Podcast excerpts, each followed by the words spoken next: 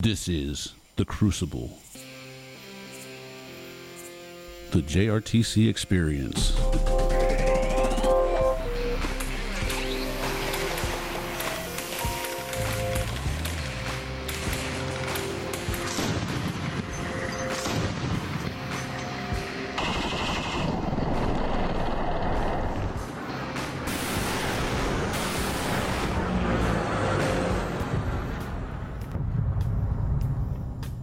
This is Conversations with the Enemy. In this series, we discuss OPFOR warfighting skills and lessons learned in a decisive action training environment for large scale combat operations at JRTC. Hi, I'm Colonel Matt Hardman, the commander of operations group here at the Joint Readiness Training Center. And today uh, we've got Geronimo 2 with us, uh, Captain Ben uh, Branower. And so I'd ask you to introduce yourself and, and tell us about you. Yes, sir. Yeah. So my name is Captain Ben Branower. Uh, I am Geronimo 2, as Colonel Hardman mentioned. Uh, I'm from Northern Virginia. Went to school James Madison University.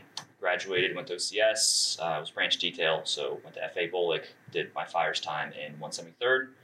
Uh, went to MICCC, Mighty Sky Soldier. Mighty Sky Soldier. Okay. Yeah, love it. Um, and then I went on to MICCC. Came here, my first military intelligence assignment, Geronimo. So it was a pretty pretty special assignment. Pretty lucky to be here.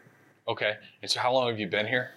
About uh, coming on two years. Okay. So, and you've been Geronimo 2 the whole time. Yes, sir. Okay, and so you you've probably seen and learned a lot. Um, so um, up front, you know, it's an uncomfortable question, right? And it's just us and the internet. Why do you cheat? First, we do not cheat. Uh, we're professionals. Uh, it takes a lot of effort to cheat, and you know we're focused on winning. We're focused on training the brigade combat team, training the division. Uh, ain't nobody got time for that. Uh, I think uh, if we needed to cheat, you know, we wouldn't be Geronimo. So Okay. So second question, follow up. How do you cheat? a harder question. No, uh, we don't even need to. We Okay. don't do it. All right. So you don't cheat. And so how much hate mail do you get? Do you get a lot of hate mail? Not is there, you know, is there a website out there devoted to tearing apart your personal life and bashing you for being Geronimo 2? Believe it or not, no, sir. I get a lot of like good feedback. Intelligence AARs, a lot of good questions. Um, no hate mail yet, sir. No hate mail yet. All right, awesome. And so, um, and there is something in there. You guys uh, do participate. Geronimo participates in the leader training program. Uh, and you know, if you're out there, reach out to Geronimo. Uh, they're here to help you get better. And so, reach out to Geronimo 2, and he's happy to help you uh, get better. Um, so you've been doing this for two years. What have you learned about fighting uh, U.S. infantry brigades? I've learned that fighting is hard. Fighting takes a lot of prep. Um, it's really easy to. You can't just show up and do it. You can't just show up and do it. Um, Okay. Like every, I mean, I guess you can once, you can do anything once. You can do anything once. Yes. Okay. Um, yeah, so it takes a lot of planning and prep, a lot of understanding, and a lot of trust in your staff to you know to go through the processes, you know, trusting those systems to actually work for you. So you can't just say go do an air assault and it's not just going to happen. Like you need uh, you need to do the planning, you need the preparation, you need that reconnaissance to make sure that there's not you know T90s on the drop zone or the LZ. Um, a lot that goes into it. So it's not easy, and it's it is easy to look at it uh, as an S2 guy and say, oh, they're doing this poorly. They're not, you know, following their own doctrine, not realizing that, you know, they haven't slept, they haven't eaten, um, they're getting rained on. Uh, all of those things are really, you know, making all of these things really hard to do. So uh, there's a lot more that goes into it that, Yeah, I mean, there's a reason that we call this place like you know the friction factory, yeah. right? Okay, and so okay, so the first thing that you've learned is like, wow, this stuff's hard. Yeah. Right, and a lot of plan, prepare. Uh, w- w- you know, what what have you learned about how? What have you know over the last two years? How have you seen us change? I mean, what have you seen from brigades that's changed, that stood out? I'm starting to see uh, dispersions getting a lot better. I think that, especially you know, ma- brigade main command posts, battalion main command posts are starting to uh, conceal themselves better. They're starting to have smaller footprints, um, not parking their STTs right next to their TOCs, making them easy to find. So they're making my job harder, which I'm happy about. I'm, Good. I'm happy that they're going to be survivable. Okay. What else have you learned or observed uh, from brigades? Uh, you know, came from a fires background now to I mean, what has stood out to you um, as a anything kind of common trend? Um, when a brigade masses their fires, just from a fire standpoint, when they mass their fires, like it devastates us. When they integrate that with their maneuver, like we know we either have to retrograde or die. And so when the brigade combat team actually does that combined arms maneuver, they they, they kick butt. Uh, it is just hard to do, as we mentioned before. Yeah, yeah. There's a lot, a lot of of warfighting functions have to come uh, together uh, to do that. Anything, um, you know, w- without naming units, like w- what's the one, you know, a couple examples of, of where Geronimo's been given a really hard time that that have stood out to you? Uh, obviously, the ability to mass fires, but what else? Uh, very recently, Brigade Combat Team they stayed off the roads and they made my job as the chief reconnaissance extremely hard. It's extremely hard to confirm, you know, COAs, enemy COAs. Um, so they moved almost entirely through the woods, and you know, most often I know where just about every single rifle company is, every single troop. Uh, when I was briefing the enemy, you know, what, what they were doing, what the current uh, threat COA was, I was like, I, I think there's an infantry battalion here. I'm pretty sure there's an infantry battalion here. I know there's an infantry battalion here. It was the most, it's the least I've ever known, and it was because they, you know, maintained vertical concealment, horizontal concealment, and they, know, they said they were going to move through the woods, and they did it and they yeah. made fighting them very hard. Yeah, and that rotation, I mean, that unit had really worked. Uh, e- even their sustainment, a lot more by rotor wing, mm-hmm. a lot more by, you know, dismounted the last 500 meters, or even ATV. So it's harder for you to follow the sustainment mm-hmm. to the trace of the companies. And, and how do you mass on, you know, a battalion that's moving through the woods? It's it's not easy. It's really not easy. Yeah. Uh, and you know, for everybody out there, Geronimo, uh, I won't I won't broadcast what your manning is, but I can I can assure all of you it is well below 100. percent You replicate a brigade uh, tactical group. Yes, sir. All right, so it's not. Uh, it is hard to mass. Uh, you got to make real choices when when we're massing uh, the BTG.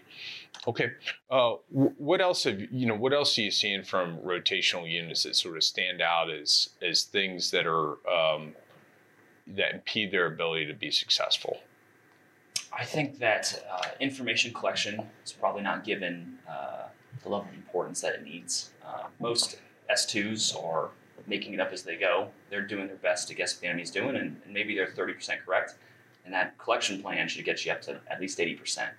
Uh, and they're over relying on collection at echelons above brigade. So they're, they're hey, what's my my JSTARS? What are they? What are they telling me? What is my Gray Eagle telling me? You know, uh, you know higher level SIGINT, and they're not using their organic collection assets to confirm deny what the enemy's doing, um, and they're not using you know mixing uh, redundancy at you know key points of friction to answer those questions, and you know they end up yeah, having you know, people die because of it. Yeah, I mean the 21st Airborne Division does a pretty good read, pretty good job of giving the read to the brigades in the fight, uh, the the brigade in live, but also the the brigade that's fighting constructively. We get the division gives a pretty good read, uh, uh, really down to about the battalion level, uh, and then some critical capabilities, and then there's sort of an expectation of recon handover that we're handing that to the brigade to to answer the rest with organic capability. Mm-hmm.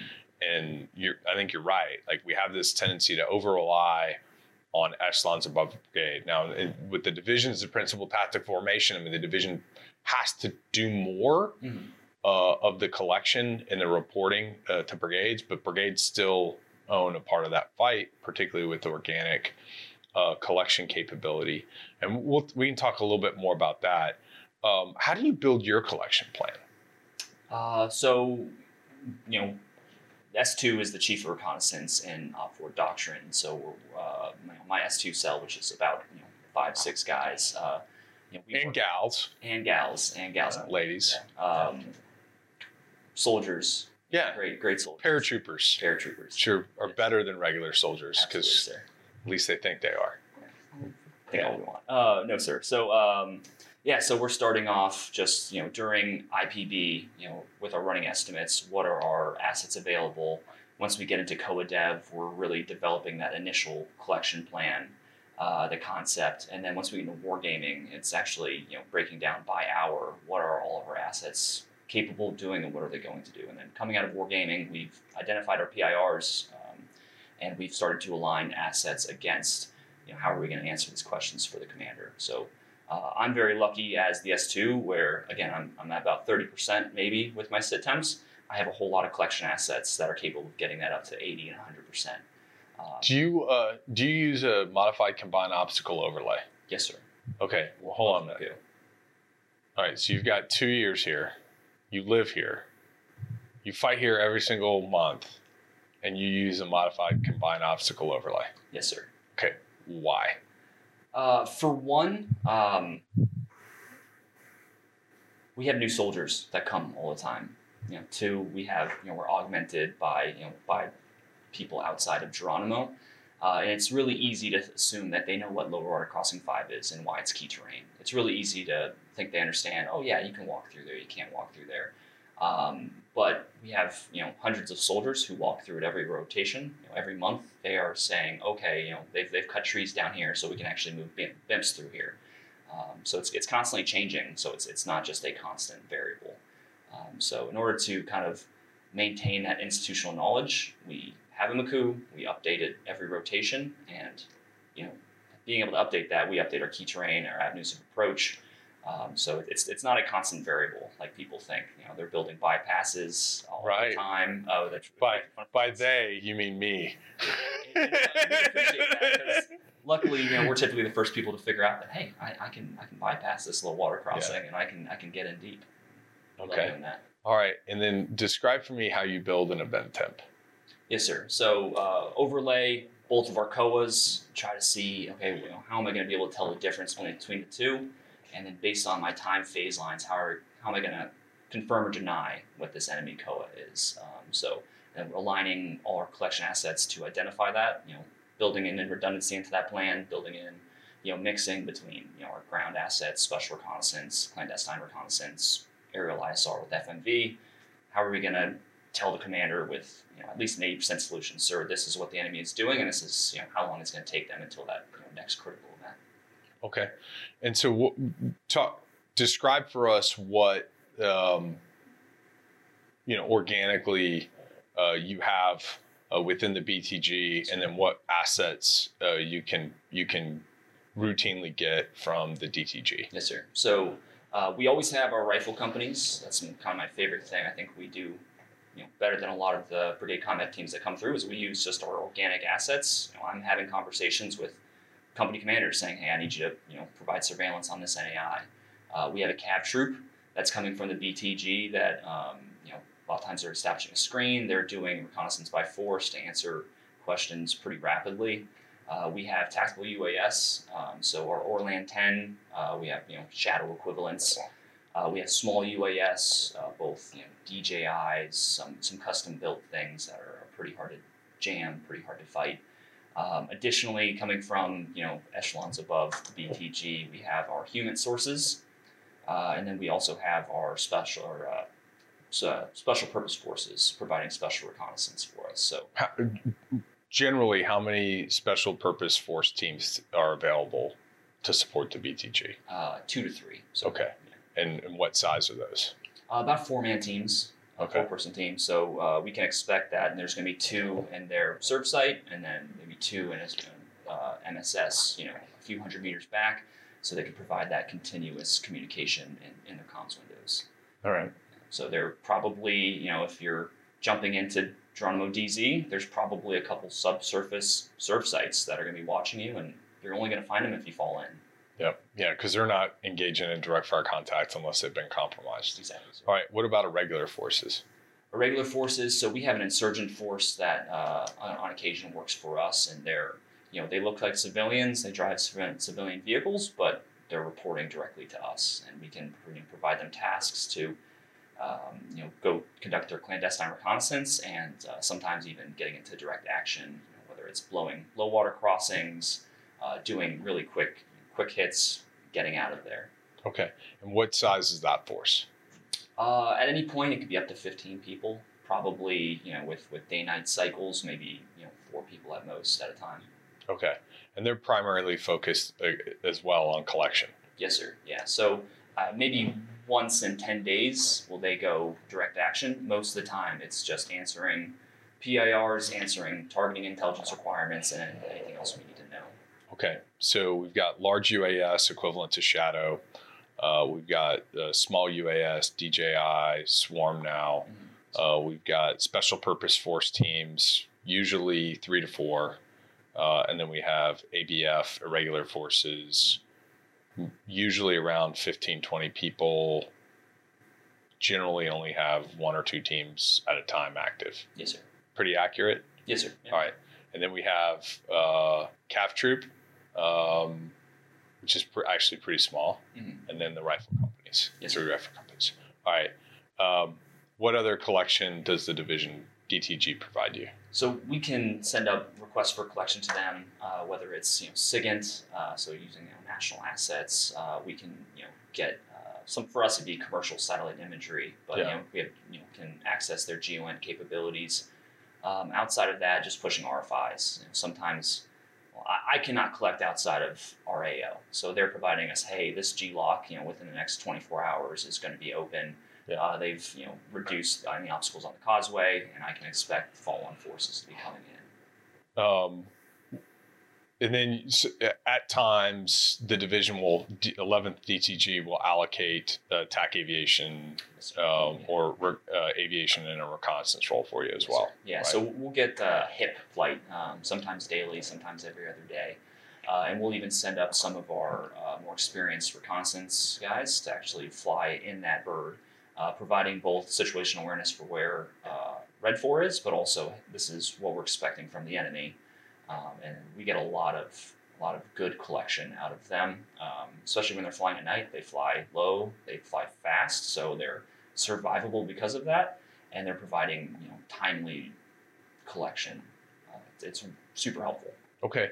And then uh, what about electronic warfare and cyber? Yes, sir. So uh, we have the ability uh, to conduct electronic support uh, within the AO. So we have uh, our Infowars cell is providing with, um, I guess, VROD, VMAX equivalent out there, and they're providing.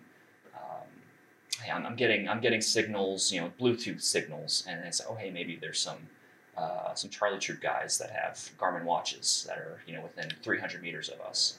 Are you listening? If you're wearing a Garmin watch, we're going to find you. All right, keep going. Yes, sir. Um, in, in addition to that, they're able to tell us, uh, you know, maybe we're using single channel and we're getting freq hop hits. So hey, we know that, um, you know, there's an infantry force within 500 meters. Um, so that's really where they're able to help us. Direction finding is very hard in the Yeah. woods, but they can at least tell us, hey, this is uh, the signals of interest that are happening in the vicinity of this position. Uh, and it tells us, you know, we can, we can begin to array of forces. So hey, it's you know, we're getting HF hits. Okay, it's maybe it's uh, maybe it's a reconnaissance cav. Uh, if it's you know freq hop ciphertext, you know we think maybe it's the infantry coming in. So we're able to build uh, what echelon is in that area, and then we can use you know that cues our uh, our shadow equivalent that cues a our cav troop uh, to go actually answer what is that force out there. Okay. And then, you know, from a cyber, that's uh, DTG and above, and and they conduct reconnaissance and penetration of the beat of the brigades Yeah. network, right? So they uh, they're either doing you know disruption, they get in there and they make it possible for you to get your files from your folders, or they're actually pulling plans, whether it's op boards, conops, how, whatever. they how often? Um, wh- what's that look like over the last two years?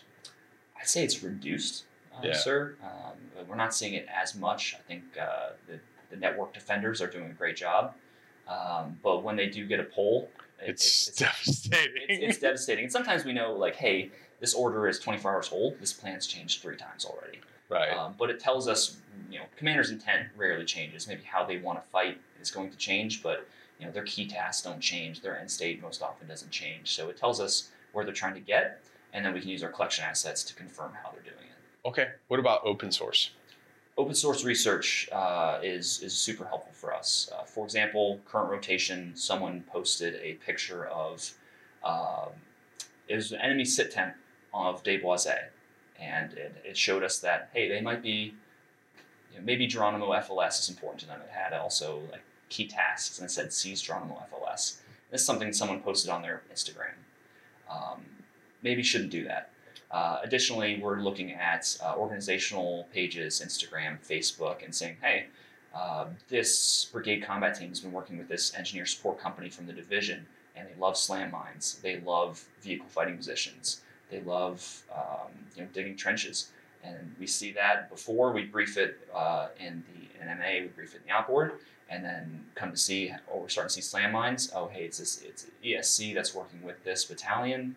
You know, confirms our COA. Right. So um, all all within the bounds of legal and, and army parameters, but it's amazing what people put out there. Yeah, it's uh, it's always surprising, uh, and OPSEC is important. We, you know, laugh at what we're seeing overseas. Uh, we laugh at, But for the grace of God, there go I. yeah, Right. yeah, Yeah. Um, I uh, I did two years at the National Training Center, and uh, was friends with somebody in a rotational unit, and they posted a, a picture that they had taken, and I had enough time at NTC that I could actually not only tell what the picture was of, but I could actually I got to a six digit grid of where the picture had been taken in two minutes just by looking at it. And so we have a closed network here um, that box phones and, and um, RTU as well as uh, role players and OPFOR all can operate in that space, can post on social media. Um, people people expose themselves in that network pretty routinely. yes. Um, a lot of times, within the past 24 hours, you know, we had a, uh hashtag Green Monkey, uh, and it was posting the brigade's main command post. There's a picture of their main command post. Uh, within about 12 hours of their JFE, we knew where that brigade Yeah, was and and staff. And that was just a role player Yeah. out there in the fight, just like we would in civilian in in a real conflict. Civilians are going to post pictures of military equipment and people. Um, you know, n- maybe not even nefarious, just out of curiosity. Yeah, yeah. Uh, so I, I'd love to look at this as like E- EEFI, you know, essential elements of your filing information. Uh, if your brigade main command post is Shows up on Instagram. We might need to move the brigade command post. exactly, exactly, and if you begin to take indirect fire, are you moving, you know, right then because you might have tactical US flying above you. So Yeah. how are you protecting that EEFI, and what are you doing when it's been compromised? Okay. Um, well, hey, we talk command posts. I mean, we find we find brigade command posts or battalion command posts because a civilian takes a selfie uh, on the battlefield uh, in front of your command post. That's not awesome. What are the other ways that, that you, you know, talk me through your your kind of drill to find command posts? Okay, so a lot of times we're looking at you know where's the high ground. They need to talk to their you know subordinate elements. So uh, where are they going to achieve you know good signals? Back to the MCOO. Back to the MCOO. yeah, exactly, exactly. So understanding like there's not much high ground in Louisiana, so you know there's only so many places that they're going to want to put themselves. Uh, so we're going to be using our Don't shortchange us. There's we got more high ground than we, we like to acknowledge here at JRTC. Sorry, I just went to I'm like- I'm- I'm-. Yeah, I'm, I'm a little sensitive about this. I mean, having been in 10th Mountain and, and oh, you're not the real 10th Mountain. We got we got more hills at JRTC than they do at Fort Drum. So, but there are it is more high ground in Alaska than here. Yes, sir. Fair yeah, enough. And they talked very well. Um, so yes, we're using irregular forces to conduct area reconnaissance of where we believe that they're going to be putting their CPs. Uh, we might get a call that say, "Hey," uh, from you know a civilian that says, "I saw you know a tall antenna," and then that's going to cue our tactical UAS to you know, slew to that location, confirm, "Okay, I see a you know tactical relay tower," or "I see a generator next to a building. I wonder what that generator is, you know, generating power for." So. Um, typically, it's going to be an irregular force or that electronic support, which is cueing our you know, higher level asset that's able to then confirm or deny what that you know equipment is. What's the biggest giveaway that there's a command post in the woods? I think brigades are getting better at this, but Yeah. big old tent. Yeah. Uh, only so many people use tents, and it's typically a command post. Second to that is going to be um, your you know your antennas. Some antennas are only at the brigade main command Yeah. post. Some are only at the battalion main command post. Uh, some are only going to be from that you know uh, signal company from the BEB. So uh, we we know what you're bringing to the fight. We know you know where specific equipment is, and so if we see you know a TRT, hey, there's only a couple of those, and where are they going to go? It's going to be near brigade main. Okay. And, you know, I had some great uh, imagery, couple rotations back, uh, commercial satellite imagery big open field, 20 vehicles gathered together. Pretty good indicator that there's a command post there. Yes, sir. Yeah, and we were lucky enough. It, it wasn't just that commercial satellite imagery. We Yeah. had civilians on the ground taking pictures of it. Yeah. And then so we were able to correlate. This is what I'm seeing horizontally. This is what I'm seeing vertically. It can only be one thing. And a targeting cycle begins, and I'm pretty sure we put rockets on it later that evening. So um, we're hunting, and you know we're gonna if we find you, we're gonna you know we're gonna get effects on. It's a it's a it's fun cat and mouse. Right. And, and you're right though. Like units are units just in my you know I'm on my seventh rotation significantly better now than we were se- seven rotations ago in terms of uh, less less tents. If we're using a tent, it's very short duration based on weather or night. Uh, greater likelihood to to, to move, uh, and then greater dispersion of vehicles um, is a thing. I think the going into towns, like you can absolutely do that, but you need to protect yourself from that, or you know, civilian who might be taking pictures. You need to disperse your vehicles so it's not just you know every single generator, vehicle, antenna is outside this Right. single target. That's Yeah. what it is to us. It just becomes a target. Yeah, and this is the difference between here and the National Training Center. Is you, you it's really hard to hide a command post uh, outside of the towns at the National Training Center. You can hide a command post in the woods here. Um, w- from an electronic signature, you know, staying at, at the right level. Um, what have you seen with emission control from from RTU? I think it's hard to do. It's hard Yeah. to it's hard to have a great plan with great X checks. So you're only keying that hand like when you need to. Yeah. Um, so I, I think I mean the people who are best at it, Ranger Battalion three seven five that came through. It was pretty much you know they keep the hand mic on LD, and they keep the hand mic once they had you know seized the objective. Right. That's that's what it felt like, and we had no idea where they were in between there. And so uh, you've Geronimo has had to fight through that, right? Like emission control uh, based on uh, U- U.S. and coalition assets being brought to bear against the dreaded Tariqians or North Torbians. Mhm. Uh, what does that look like for for your team? And you guys just in the last 24 hours did uh, uh, went under uh, blackout conditions for about six hours. So we build a runner plan. So it's not just that E on the pace that gets ignored and, you know, once P through C are, you know, done for, you don't just not talk to people. You continue to get those reports, you know, you continue to provide the commander with information on the battlefield. So uh, we build a runner plan where our SPF, you know, they're dropping uh, information in dead drops. Then our APF, our insurgent force, is picking that up and they're bringing it back to a special forces liaison who's then bringing it back to the S2, the commander.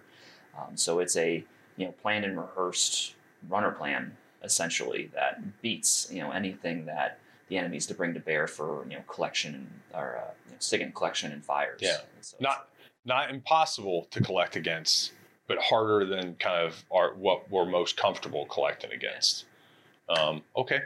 Um, wh- how do you find artillery units? Uh, so former artillery officer, I feel like I Right. have a, a leg up with this. Um, I, I know what it looks like. Yeah, like. if you want to kill a gopher, you gotta think like a gopher. Yeah. Right. Kill all the gophers.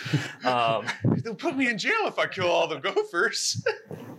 uh, so, so Golfers, right? Golfers, golf- Great movie, sir. Great Um, movie. Yeah. Uh, so, you know, in the woods, there's only so many places you could put guns. So we're running through, based on our MCOO, where can I place a gun? Where can it have an azimuth of fire of, you know, 4 800, because that's where their objectives are. Uh, so once we take that, then we, you know, sign NAIs to those positions. So wait, hold on minute. You're not just winging it. No, sir. Believe, believe it or not. There's a lot of analysis that goes into to necking down the handful of places that then we want to collect against to confirm it or not. All right, I'll let you keep yeah, going. and a lot of times that starts with reverse warfighting function analysis. So luckily, our S2 desk is next to our fires desk, and it's a swivel chair, and say, hey, where, where would you put guns? You know, in, in this five kilometer you know uh, box. Um, so it, it's not just you know intel guys trying to find guns. It's it's a fires guy trying to find fires assets, and that really helps us uh, narrow down our search.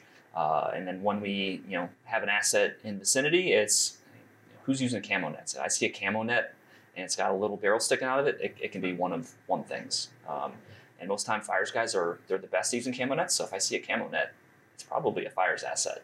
I think that says more about you know the other warfighting functions everybody, where everybody else needs to be. Yeah, the answer isn't stop using camo nets if you're in the artillery. It's talk to your brothers and sisters about using camo nets. Yeah, yeah, it, it's because former fires guy, I really appreciated that. You know, putting up a camo net was part of your certification as you know on the gun line. Um, I think it should be part of everybody's you know Right. build up. Um, We Yeah. good. We see the world the same way. All right. Yeah. Uh, what else? Uh, so you know, uh, tube sticking out of a camo net. Obviously, that's what it's going to be.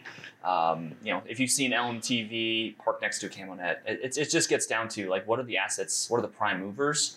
You know, what do they need to sustain those guns? Uh, and it, it, every time it's the same. I see three camo nets at the edge of a wood line. It, it can be one of one things. So I came into your command post a couple months ago, and you had identified where every single infantry company was, where every battery was, and you had largely done that uh, by following their sustainment. Can you talk me through how you did that? Yes, sir. Yeah. So BSAs are hard to find, or hard to. Sorry, they're easy to find. They're hard to hide. Yeah. Although they're getting better, we got more units doing clusters, which makes it a lot harder. So huge win. I think it's maybe the past two rotations they use base clusters, and I can't tell if that's a forward support company or if that's you know the brigade support battalion. Um, so you know, great, great thumbs up to everyone that does that. Um, but you know, at- when we're doing our zone reconnaissance with our tactical UAS, I see you know six vehicles, a few MTVs, a few PLSs that have ammo in the back. I just follow them to their destination. Um, you know, if they're not doing, you know, logistics resupply points, and if they're going right to the gun line, you just you know led me exactly where you're going. It's like leave, leaving your laser on. You know, it goes both ways. So um, it's it's pretty easy if they're not building OPSEC into every single part of their plan. Like we're looking, we're, we're gonna find you if you're not thinking about these things. Okay. Um, and when you're employing your large UAS, uh, generally, uh, you know, if we get an array, a, a- template that's been given to us from the division, the DTG, based on signal collection, based on good assumptions, you know, talk me through how, how kind of as you're starting to build a picture, how you use, you know, wh- where do you start looking? Yes, sir. So I think we, we start at the typically at the FLOT. Let, let's find where you know, the cav is. So you know, we're looking for you know groups of six 1151s. You know, and we can see that they're gun trucks just with the heat signature Where do you normally find them? on the road, sir. Okay, on the road. And uh, how far off the road you have to get before we're not going to find you with uh, large UAS? Five meters. If, if you can get under that canopy, that's Yeah. you know five ten meters off the road. I'm not going to find you. Like I'm Yeah. going to need to use another asset, and maybe I find you using that, but not with my tactical UAS. Yeah, and there, there's there's places, you know, I'd submit, you know, that's it. If you can look up and you can see sky, you're not under the canopy, right? And so there's places where we think we're off the road, but we're not off the road because we can see canopy, we, we, we can see through the canopy above us. Yeah. But if we push off, it's really hard to find, right? I mean, I talked to I think your UAS operator, and he was he, he his rule was 200 meters. Mhm. You know, he's he's following the road, and he kind of scans 200 meters north and south or east west of the road, and that's that's where he finds the vast majority of people. Is what he was kind of telling me. It's Mhm. like if they get further than that, then they're under the canopy, and it's really then it gets really hard to Yes, kind of find them.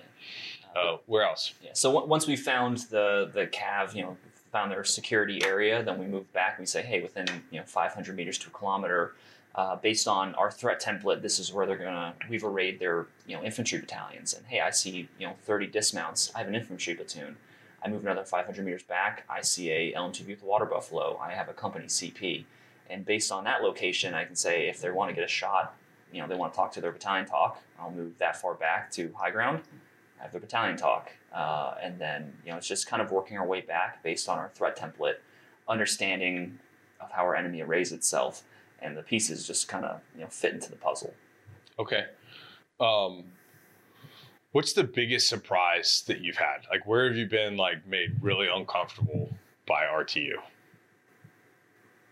I think it when they integrate their obstacles into their maneuver plans and the defense, it, it just blows my mind of how impenetrable it can be when they're using, you know, hand and placed, uh, you know, EFP mines, slam mines, XM204s. When they use FASCAM, both either through artillery launched, through you know volcano mines from the UH-60s, you know, Gator mines from the Air Force. When they actually in- integrate those into their defenses, it starts to be like, well, how am I gonna Yeah, How am I with with an observer, with direct fire, with indirect fire, tied to terrain, then this gets like really hard. Yeah, yeah, you got to get very creative in it. Like it'll be we'll be in the middle of a fight, and I'll have to pull up commercial satellite imagery and say, where is there a bypass? Where is there a road that we can get around this? Because it's impossible, literally impossible, for us to penetrate, for us to breach. We need to bypass.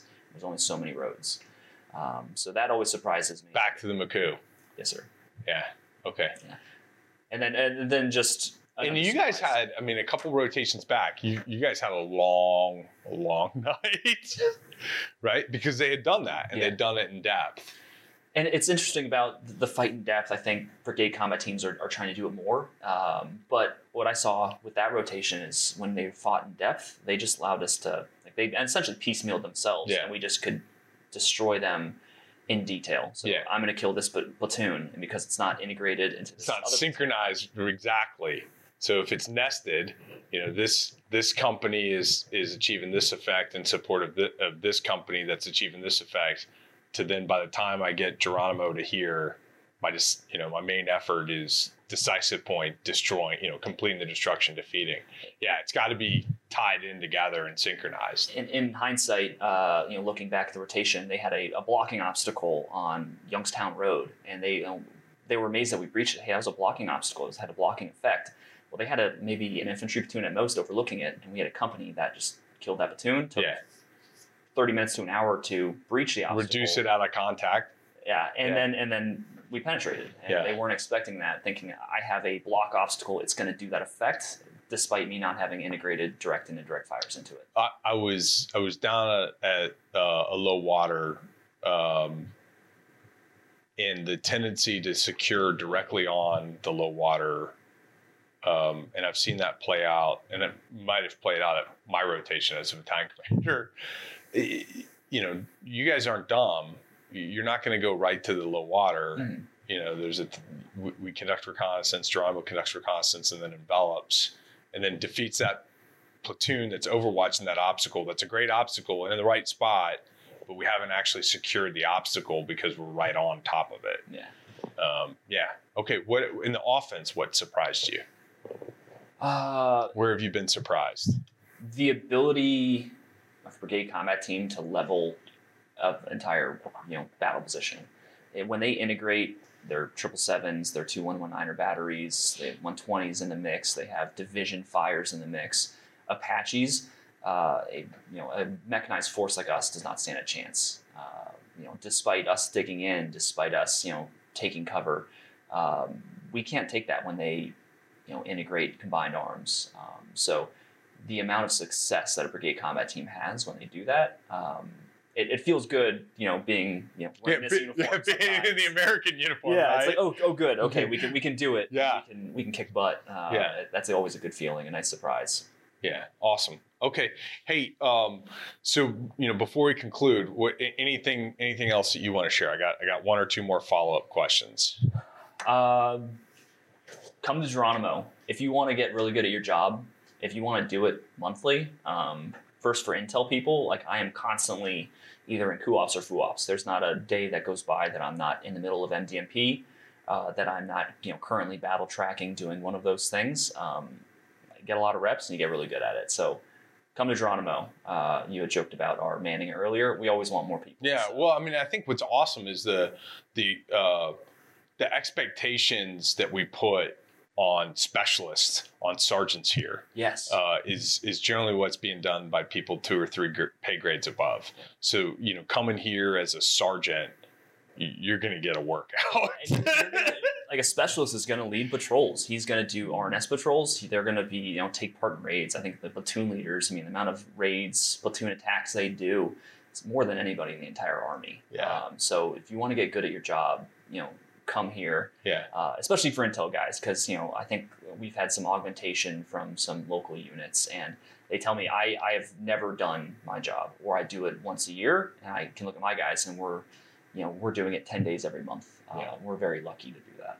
Yeah, I mean, it, it, people do their job. It's the ability to do what you do tactically over and over again. The sets and reps at it, and, the the iterative nature allows you to learn. Mhm. That's the secret sauce. I mean, you guys, um, it's it's a ton of fun walking into uh, your S two CUOps uh, because it's a it's kind of what we all aspire to have. It's it's it's well tuned. It's got good systems and processes, and everybody sort of you know, there's usually one or two new people, but everybody else has, you know, multiple reps at it.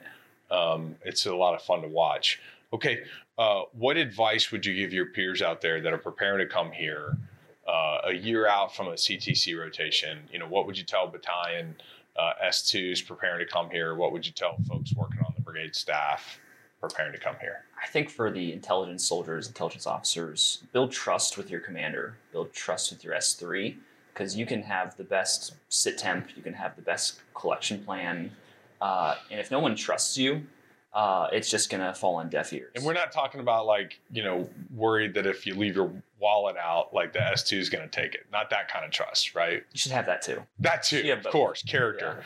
Uh, but so how, how would you recommend doing that? How have you built trust with Geronimo 6? Yeah, I think uh, talking maneuver language. I think it's it's not something they teach in MI Triple C. I think they probably don't teach it in MI BOLC. But uh, if you talk to them using you know only threat doctrine and and you say you know you say push and you say let's go we're gonna go kill those guys Schwack. schwack. Uh, you're, you're gonna you're gonna lose uh, not necessarily lose their trust but they're gonna be like what is this guy talking about? He doesn't speak my language. He doesn't speak maneuver. He doesn't speak tactical tasks. Um, uh, you're gonna lose um, you know they're, they're not they're not gonna listen to you. Um, Yeah. so you know make sure you're speaking their language putting it into their terms. Um, most i think most commanders don't want to hear you know a, uh, a maneuver defense. They want to hear mobile defense. So you know maybe they don't want to hear simple battle position complex battle position. They might just want to hear battle position. So understand what they want to hear and put it into those terms. Otherwise Yeah. it's going to fall on deaf ears. Or at least explain it, what you mean. yeah. Right. So I, you know, one, and, and I've watched you uh, communicate with your commander. I've watched you communicate with subordinate commanders, and one of the things I think you do really well, and your team does really well, is you tell a coherent story. Right. So I've, I've watched your combined arms rehearsals, and you know, telling a coherent story of like this is what the enemy's mission is. This is what the you know enemy's purpose is. You know what what's he trying to achieve and why um, and, and communicating in a narrative of this is how the enemy's likely to fight. Uh, you don't get um, lost in in geek talk, you know, to lack of a better term, and everybody can walk away with that like, oh, the enemy, you know, is he, he's going to attack here to seize this objective. He's going to go, you know, two battalions uh, in the north. This is the purpose he's trying to achieve. These are the likely transitions. Uh, a coherent story that everybody could walk away and in two minutes explain, well, what's the enemy going to do? And they, they could explain it in their own words, but they could explain a coherent story. Uh, and I think that's aided when you have a MCOO and an event temp. Um, so that, you know something I think you all do very well that helps your commanders, plural, visualize how the enemy's likely to fight. All right, you get the last word. What do you want to share with everybody out there in the interwebs? uh, one geronimo does not cheat You Uh, don't cheat. I we- know. we- I like we- poking you guys, but Yeah. you don't cheat. Yeah. Uh, when it's not a fair fight, it might seem like someone's cheating. Uh, when the enemy is, you know, conducting combined arms maneuver, when they're synchronizing or warfighting functions, uh, it's going to seem like, hey, they're cheating. The only way they could do this is by cheating. But what if you do that when you synchronize, when you conduct a combined arms maneuver, when you bring all your warfighting functions together, uh, we see that, and that's what you should come here thinking. "Ah, That's this is what I want to do. Is I want to I want to beat Geronimo by just being better than them, by having better uh, better planning, better rehearsals, and actually synchronizing my maneuver. You, you can win. You can actually win. Uh, You guys don't broadcast it very often, but you lose occasionally. we do lose occasionally. Um, it- you know, when we've been kicked off of Low Water Five, I guess that was one of my big surprises. Oh my God, it's it's possible. An infantry battalion did it like by themselves. yeah. and they kicked us off of it. Suppression, obscuration, uh, infiltration, envelopment. It was beautiful. It really was. So Yeah. it, it's possible. Uh, just you, you just need to be better than us. Uh, you need to be better at you know collection, be better at combined arms maneuvers, synchronizing your maneuver forces and your fires. Uh, it's possible. I encourage them to, to fight for that and, and never walk away from JRTC thinking I lost because Geronimo cheated. It's I lost because I didn't do those things. I didn't Yeah. conduct the combined arms maneuvers, synchronize my warfighting functions. Yeah, it's all about you know strength and conditioning coaches tell you to go deeper in your squat, go deeper in your squat, right? I, I- I think you're I think you're exactly right. And you know one of the mythologies we don't give you the blue plan, do we? No, sir. Okay, you don't get the blue plan. Um, you know, in this the scenario development is obviously meant to stress brigades, but there's no banana in the tailpipe. You guys aren't infiltrating people through Eastgate, right? No, no. Nope. People think we do. I'll see battle positions oriented on boundary roads, and I kind of just laugh and say, "We can't go through there." Right. Okay. Hey, appreciate your time. Thanks for everything that you do. Thanks for helping to make our army better. And then you know you'll be back here before you know it it's a brigade has two. Thank you, sir. All right. Thanks for your time. Appreciate Appreciate it. Thank you for joining us on The Crucible, the JRTC experience. The Joint Readiness Training Center is the premier crucible training experience. We prepare units to fight and win in the most complex environments against world class opposing forces. We are America's leadership laboratory. Again, we'd like to thank our guests for participating. This podcast was created and produced by Mr. John Mabes. It was recorded and edited by Chief Thomas Rich and researched by First Lieutenant Anthony Cho. Intro vocals were done by Mr. Robert Chopper. Special thanks to Captain Jermaine Branch and Mr. Jeff England from Public Affairs. Be sure to like and follow us on social media to keep up with the latest warfighting TTPs learned through the crucible that is the Joint Readiness Training Center. Follow us by going to https colon forward slash forward slash linktr dot ee forward slash jrtc. We'd like to thank our partners at the Center for Army Lessons Learned of the Combined Arms Center, especially the JRTC CALL Observations Detachment. Be sure to follow them on social media as well. Follow them at https colon forward slash forward slash www dot army dot mil forward slash C-A-L-L. Don't forget to like, subscribe, and review us wherever you listen or watch your podcasts, and be sure to stay tuned for more in the near future. The Crucible, the JRTC experience, is a product of the Joint Readiness Training Center.